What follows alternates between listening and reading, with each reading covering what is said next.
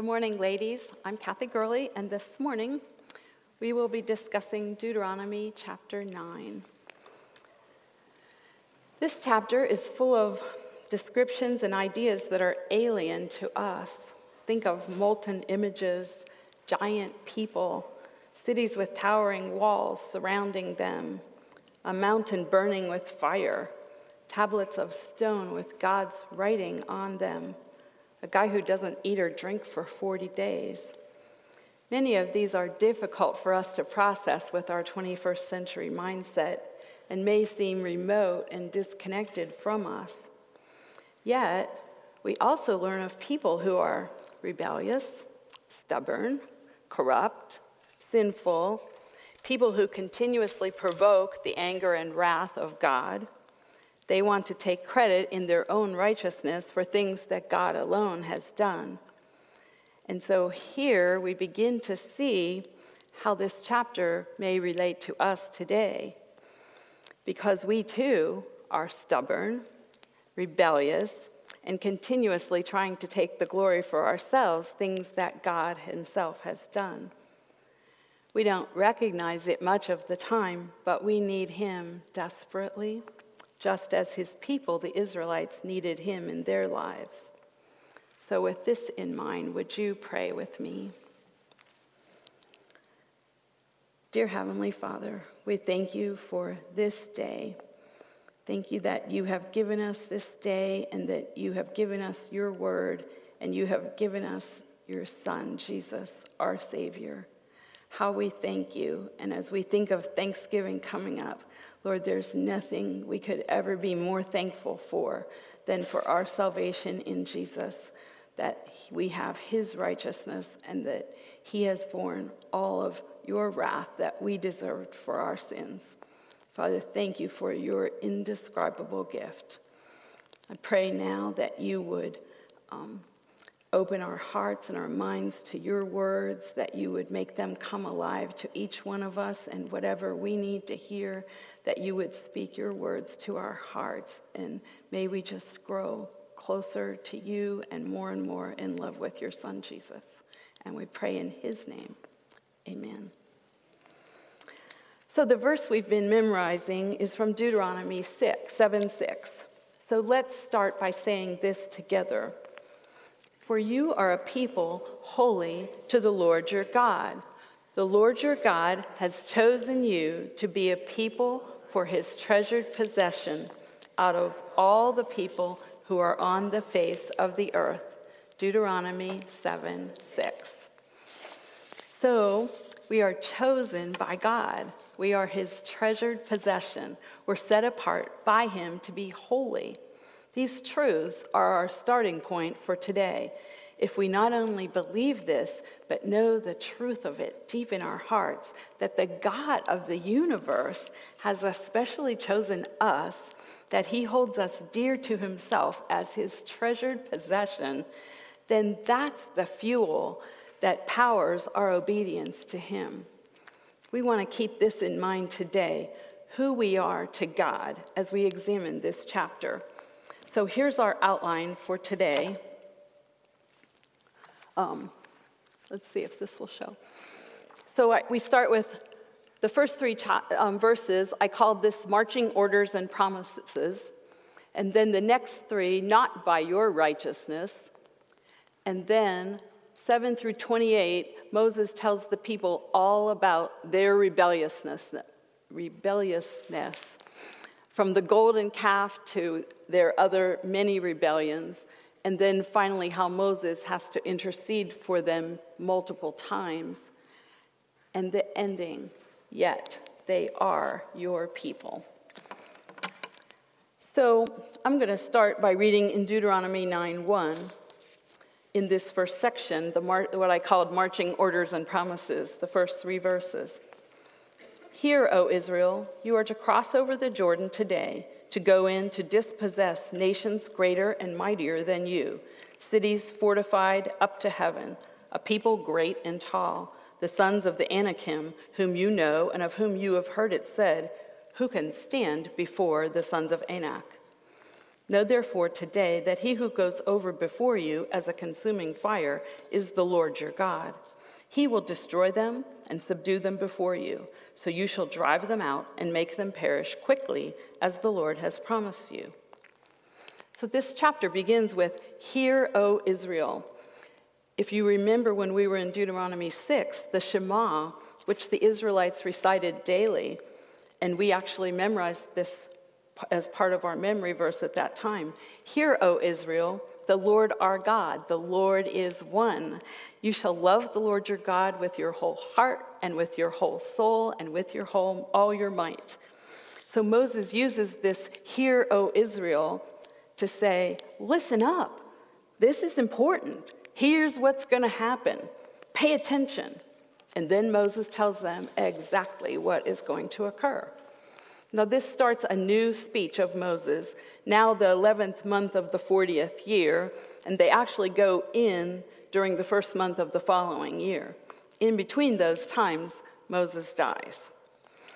Now, Israel had gotten to the promised land years ago, decades ago, in fact, at Kadesh Barnea, but due to their lack of faith, they could not enter.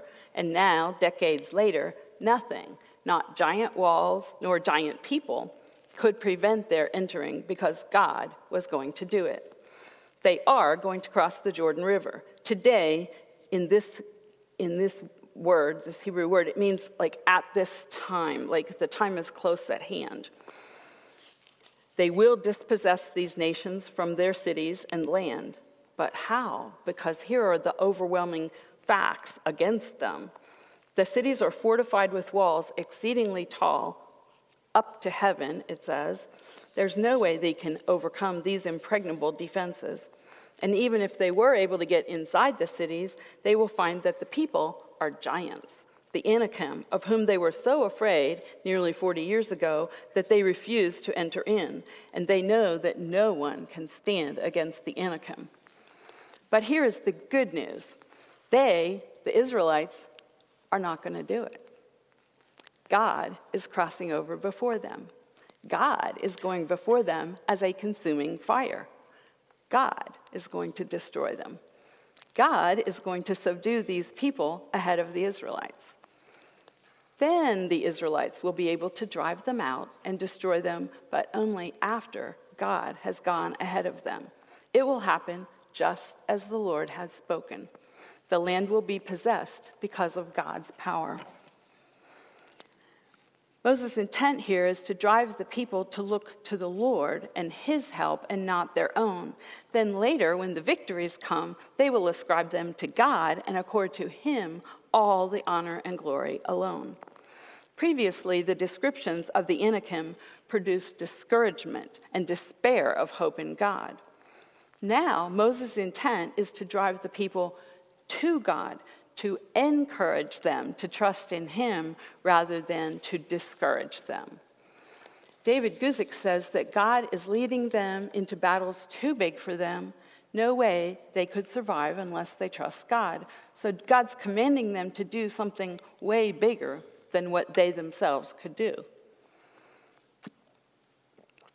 So let's think about this. Do we look at situations and logic and reason them out well, I know I do this, simply based on what we can see and then decide it's not possible. I know I've done this many times. Or do we ask God what He would have us do? Maybe we need to stretch our faith in this. So I'll give you one example where it turned out well. our oldest daughter had narrowed her college choices down, but the one she truly wanted to attend was pretty expensive, out of budget. So we told her to pray for what God would have you do. Don't look at how far away it is, don't look at the money. Just ask God, what do you believe He's telling you to do? So, even though it seemed impossible to her, she did that. We would pay our part, and then every semester, she would get grants or scholarships or awards, whatever she got. We would get bills that would say, like, 12 cents credit. Like, God didn't give her anything more than what she wanted, but exactly what she needed. So then God does it, not her, not us, then He gets all the glory. So, what situations have you perhaps been looking at from a human logic and reason standpoint? a job change, a move, some important decision, when God may want to show you much more that He would like to do for you. Now, please do not misunderstand me. I'm not talking here about health, wealth, and prosperity gospel or anything like that. I'm simply inviting you to pray and allow God to tell you the agenda and allow Him to receive glory from something that you perhaps would never have even imagined was possible. My encouragement to you is that when you come to an impasse, don't shut the door on God. Let God be God. Ask Him what His will is, and we all will find that He is greater, mightier, and more powerful than we ever could have imagined Him to be. So God had called Israel into this impossible battle. Nothing they could ever do on their own power or strength. He lets them know realistically what they were up against. You know, on the other hand, they had to understand that the victory was with the Lord, and it was certain. It was too huge for them, but not too immense for God.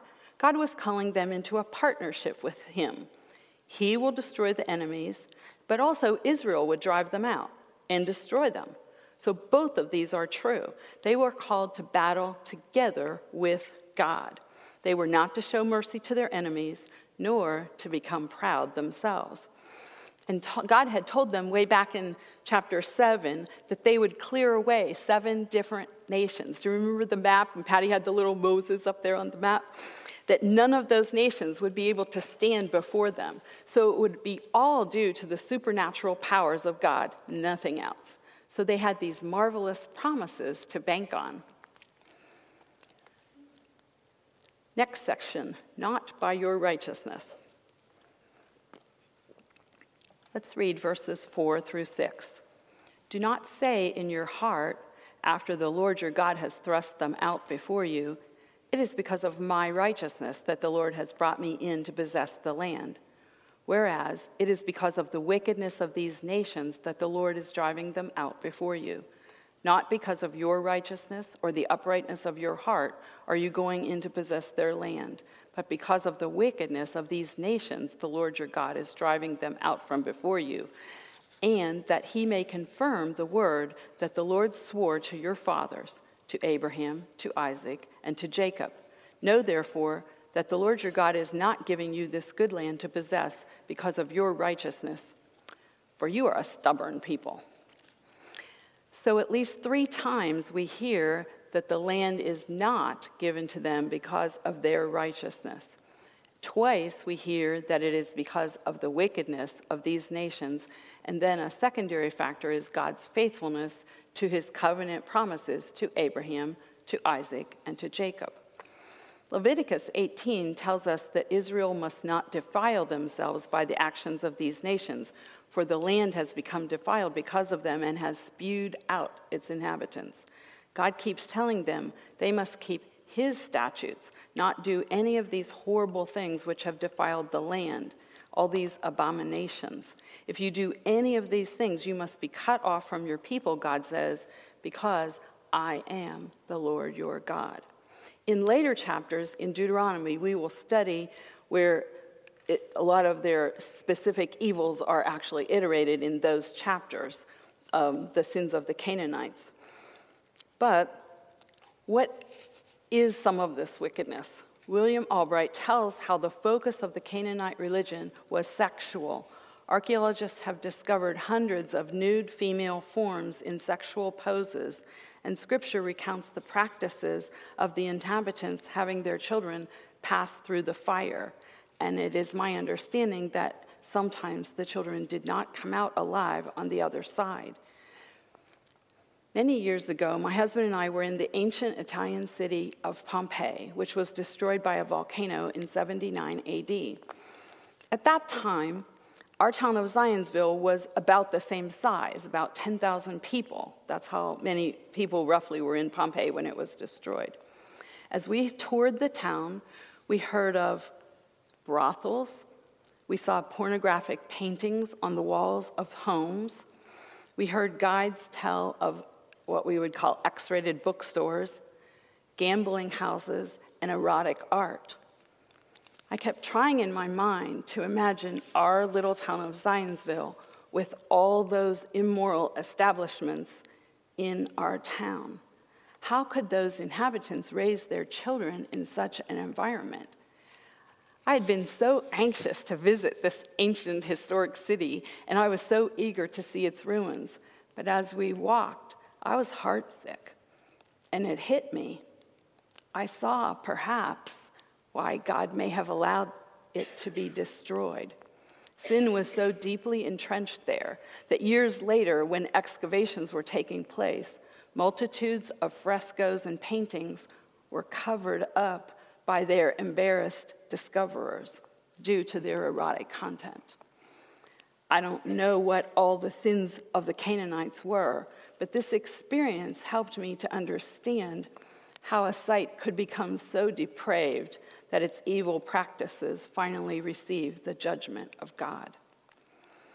So, God, in his justice, will have Israel destroy every vestige of sinful elements from the Canaanite towns.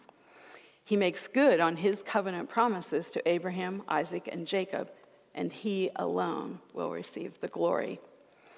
The Israelites will have absolutely nothing to brag about, since obviously they haven't had much to do with any of this. God has told them what to do. He will go before them and prepare the way. He will subdue these enemy nations and give the land to his own people. They have no choice but to trust in God's words. They must rely totally on him, and he receives the honor. There is nothing for them to boast about. There is another danger, though.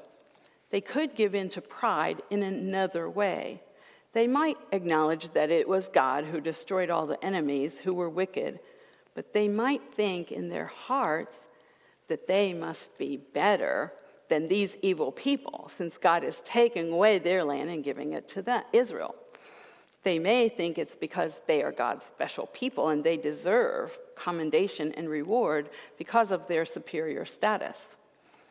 Chuck Smith says there's something perverse about our nature that we desire to have people think then we are more righteous than we really are. We like people to think that we are spiritual giants, that we really walk close to God. It is a temptation. We need people to see God not us. It's so important in our lives when God works not to take credit, not to get spiritual pride or righteousness on our part. God tells Israel through Moses, Don't think you're so special, so holy, that you're more righteous than they are. No, it's because they are vile and wicked. Remember, you are stiff necked, stubborn, and rebellious.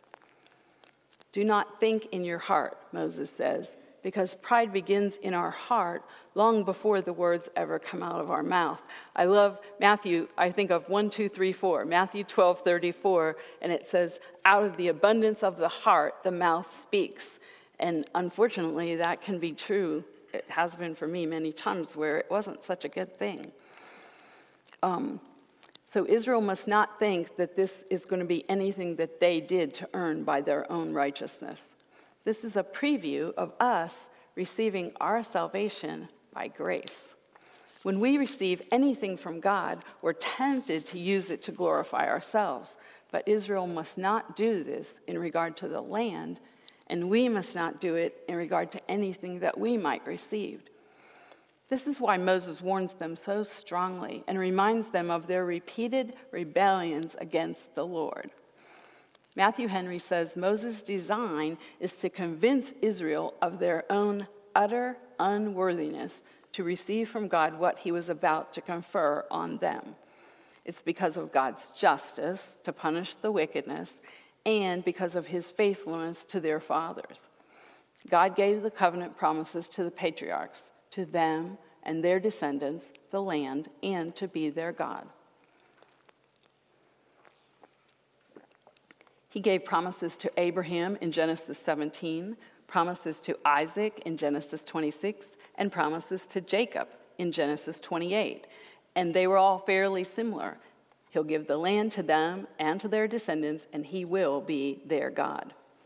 This gift of the land is by God's favor, not because Israel has done anything of their own accord to earn it.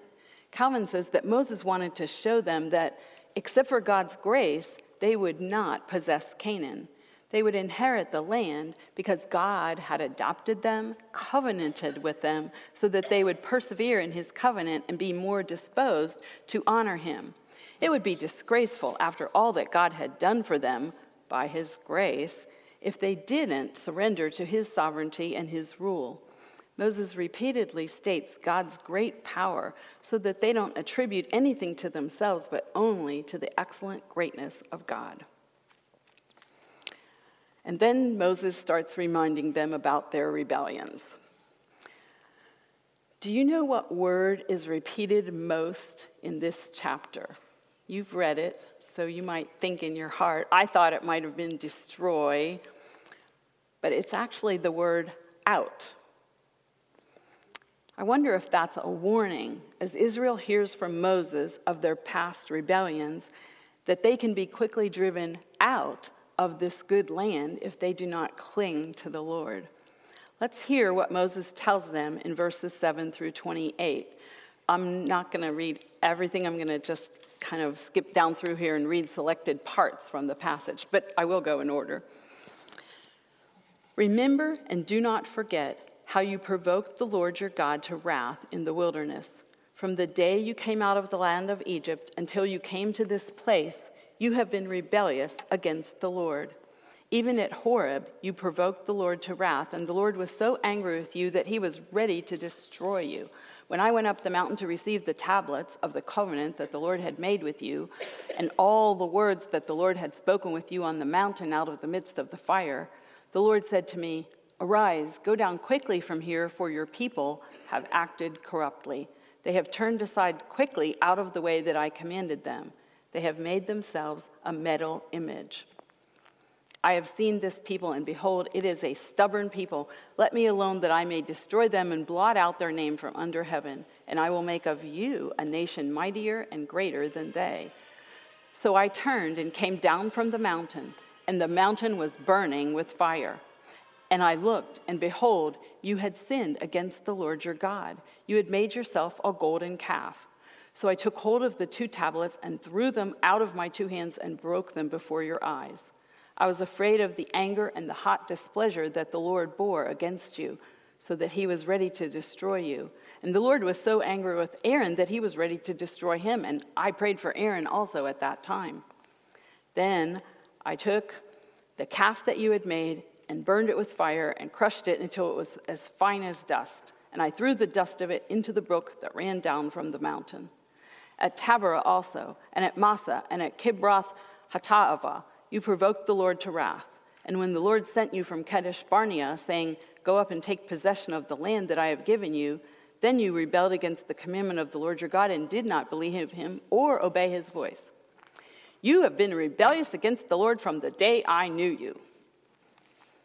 I prayed to the Lord, O Lord God, do not destroy your people and your heritage, whom you have redeemed through your greatness, whom you have brought out of Egypt with a mighty hand. Remember your servants, Abraham, Isaac, and Jacob. Do not regard the stubbornness of this people or their wickedness or their sin, lest the land from which you brought us say, because the Lord was not able to bring them into the land that he promised them, and because he hated them, he has brought them out to put them to death in the wilderness.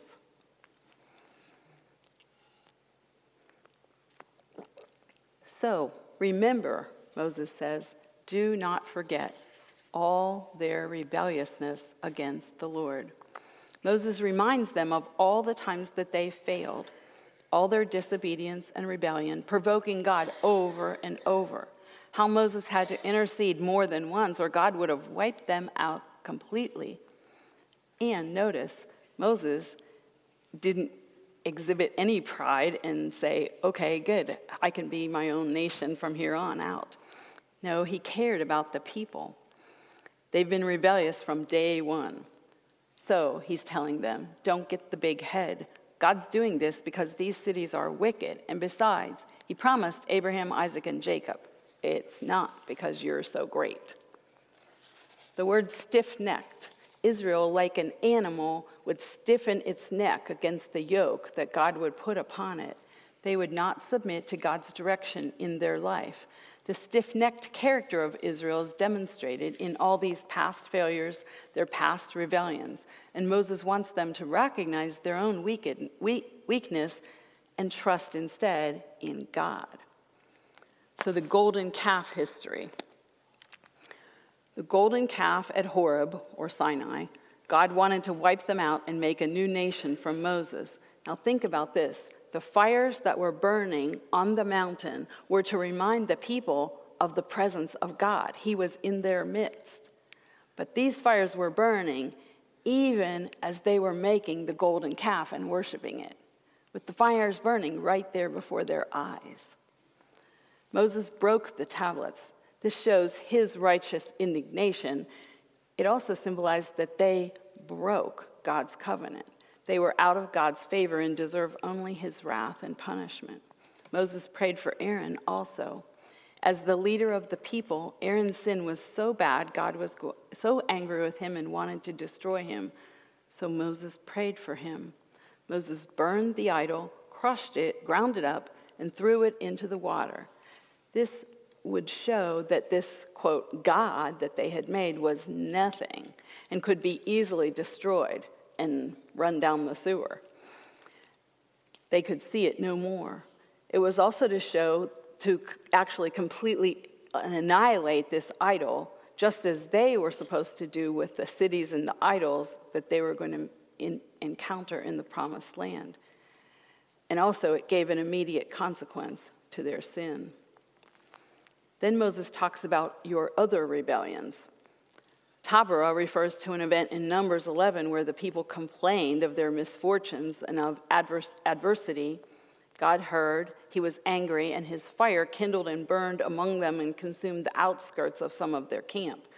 The people cried out to Moses, and of course, what does Moses do? He prays, and the fire died out, but it was called Taberah because of the burning of the fire.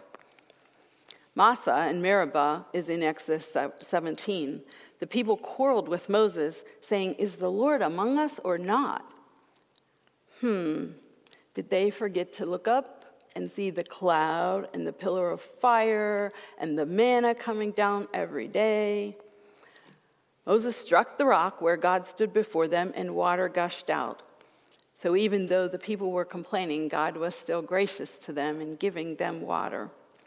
Moses called it Massah and Meribah and rebuked the people for testing the Lord. Kibroth Hattaavah. I had to practice that a few times. people greedy for meat. So God sends them quail three feet deep, enough to bury a little toddler. He sends a severe plague against those who had greedy hearts, and those people actually wound up being buried there. And then Kadesh Barnea, that was where they had been with the spies. Originally, when God commanded them to go up and possess the land that God had given to them, the people rebelled and didn't listen to his voice or believe him. Instead, they listened to the voices of men, the 10 out of the 12 spies.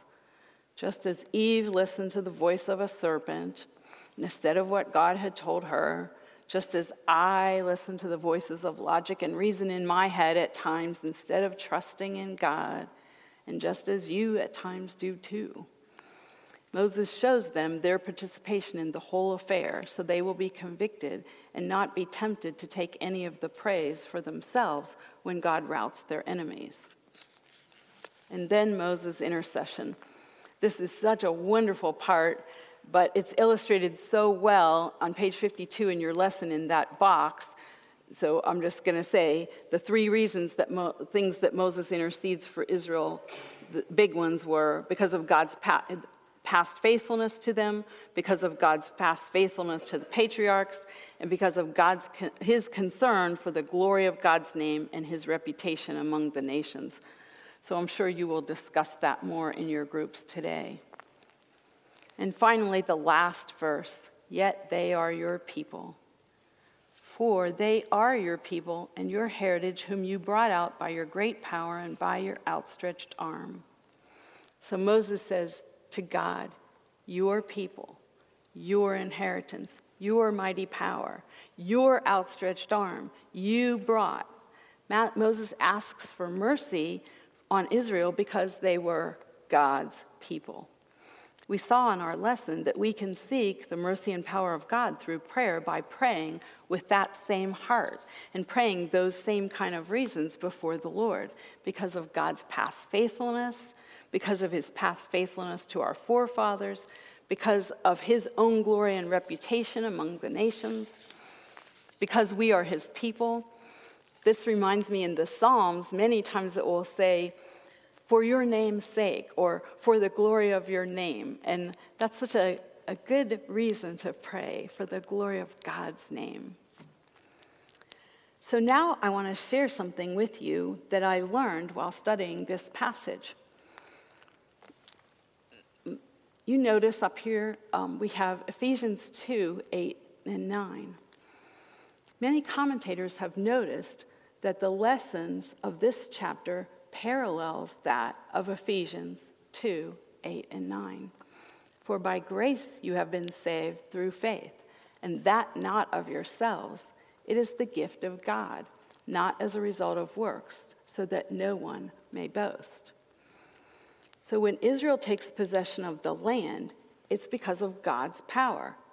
Israel, in and of themselves, is utterly unsuited to inherit the promises, and we are the same.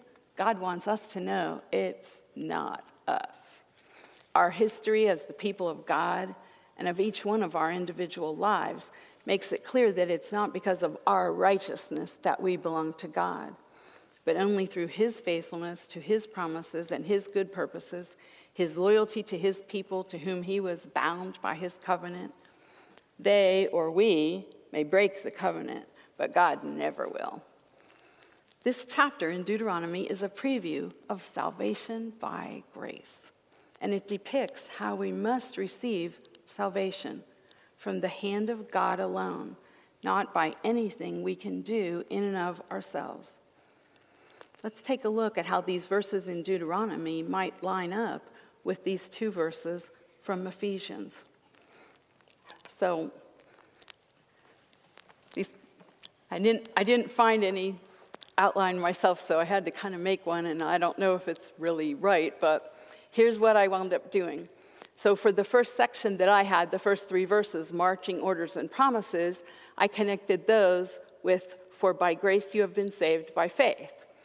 And then, not by your righteousness, that's verses four through six that we talked about. I connected that with, and it's not of yourselves, it's the gift of God then the whole section on their rebelliousness, that big section from 7 through 28, not as a result of works, so that no one may boast. And then the very last verse, yet they are your people, I went back to, for by grace you have been saved by faith. So again, I don't know if like that's theologically correct, but that's how I put them. So it's by grace that God goes before his people in this terrifying set of battles laid out before them in the first three verses. In his grace, he assures them of the victory by his power. His comforting grace gives them peace to know that he goes before them in every way, and they simply have to take him at his word and trust him in faith. In the next set of verses, we saw how God repeated three times it's not by their righteousness that they will enter the land. And so Ephesians 2 8, the second half of it, tells us it's not from ourselves, it's the gift of God. Let me read to you about how Israel's existence as a gift from God from Walter Brueggemann's book called The Land. Yahweh will not tolerate rival loyalties because he is a jealous God, insisting on a singular and exclusive loyalty. This is not due to pettiness on Yahweh's part, it has to do with the character of Yahweh and the character of the other gods. Yahweh is the one who has created a people in history who know they are addressed by life giving words that bestow the free gift of historical existence on radically undeserving people. Israel finds itself in history as one who had no right to exist. Slaves become a historical community. Sojourners become secured in the land. Slaves have no reason to expect to be addressed or called by name, surely not to be liberated. Wilderness wanderers have no reason to expect to be secured in the land, but it happens. None of it achieved, but all of it given. Yahweh is the Lord of gifted existence, taken freely and without merit. And the way to sustain gifted existence is to say, stay singularly, that means uniquely and exclusively, with the gift giver, who is Yahweh. So these former slaves, the Israelites, are given their existence, their history, their freedom as a free gift from God, not because of anything at all they've done to earn it. As an extension of that, Elmer Martens iterates the free gift of the land itself, received by Israel by God's covenant people.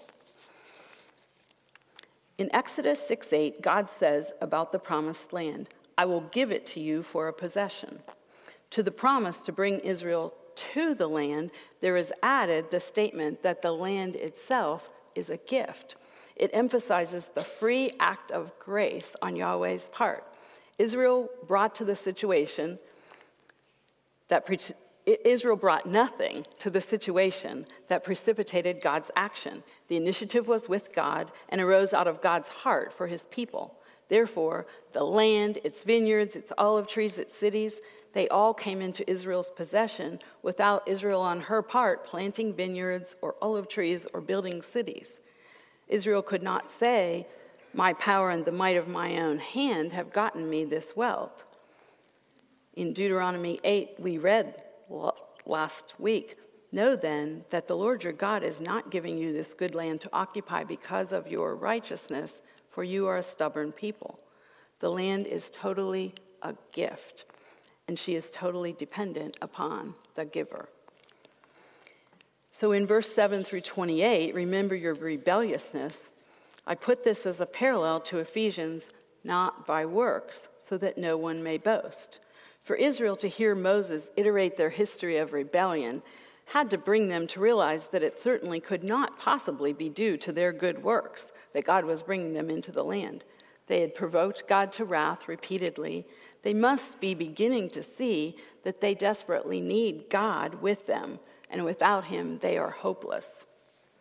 And finally, verse 29 Yet they are thy people, even thine inheritance, whom thou hast brought out by thy great power and thine outstretched arm. So once again, we are back to by grace you have been saved. For better or worse, these are God's redeemed people whom he loves and continues to guide and protect and bless. Now, Tim Keller says that the gospel message is this we are more wicked than we ever dared to believe, but we are more loved and accepted in Christ than we ever dared to hope. These verses in Ephesians tell us what we need to know about the gospel, the good news about Jesus. For by grace you have been saved, by faith. And that not of yourselves, it's the gift of God, not as a result of works, so that no one may boast. Some of you may not be sure what all this means, particularly for you individually. So let me attempt to tell you.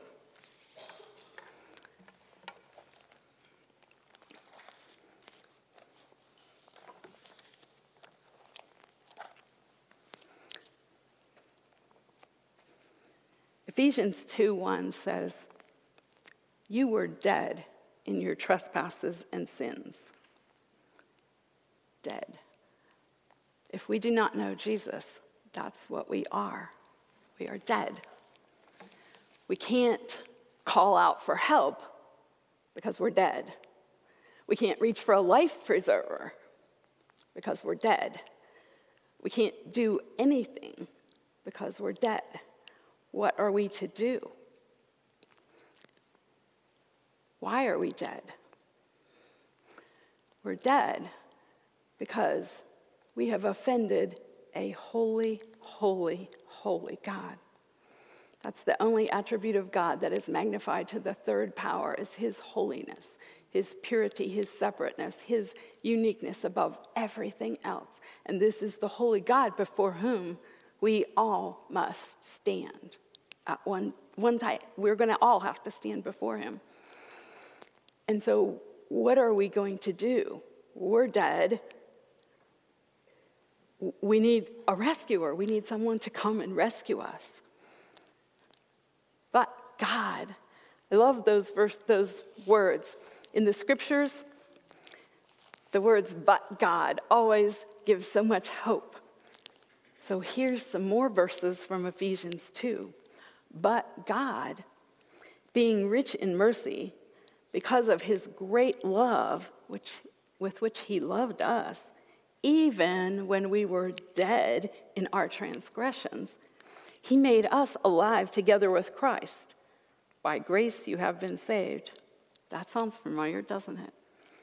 And raised us up with him and seated us with him in the heavenly places in Christ Jesus. So here's the situation. You know, Christianity is so different from every other religion in the whole universe because every other religion has some sort of a God way high up there somewhere, and everyone is trying to do good works to try and please this God or placate him or make him not do bad things to them. And, and everyone's trying to earn their way to their God, whatever it happens to be. Christianity is the only religion in which God comes down to us.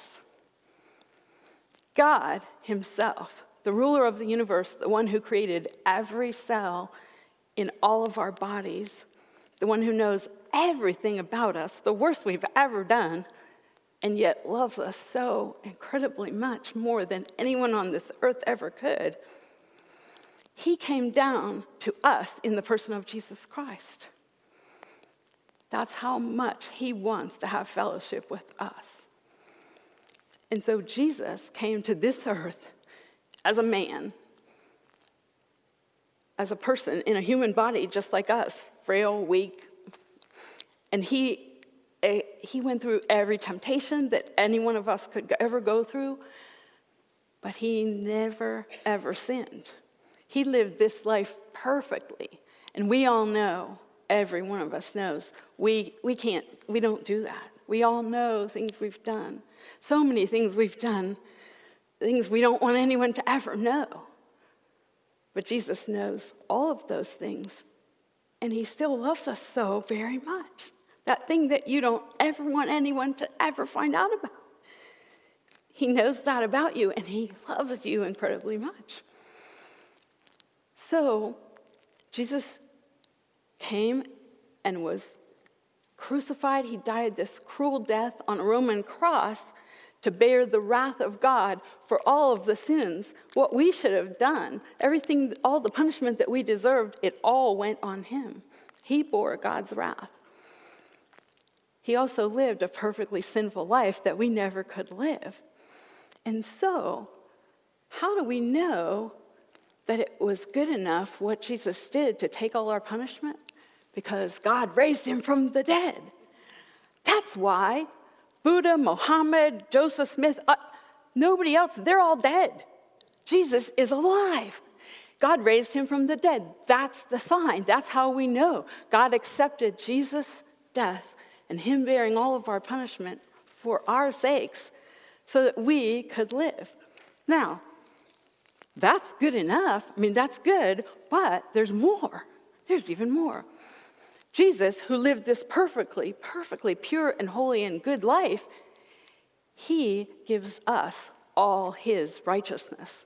So we take that big black stuff and we give it all to Jesus, and he gives us the sparkly white, clean, all his righteousness. We had that verse. Mm. We had that verse today in our lesson, 2 Corinthians 5:21. For God made him who knew no sin, that's Jesus, to be sin for us, so that in him we could become the righteousness of God. That's the great exchange. Do you get it? It's awesome. This is what we need to let everyone know. This is what Jesus has done for us. And if you have not ever known that before, you can know that too. It's a free gift. It's a free gift. God gives this gift to us. There's nothing we do. It's not by our righteousness, it's not by any of our good works because we never could do them. And so if you have never had this before, you can.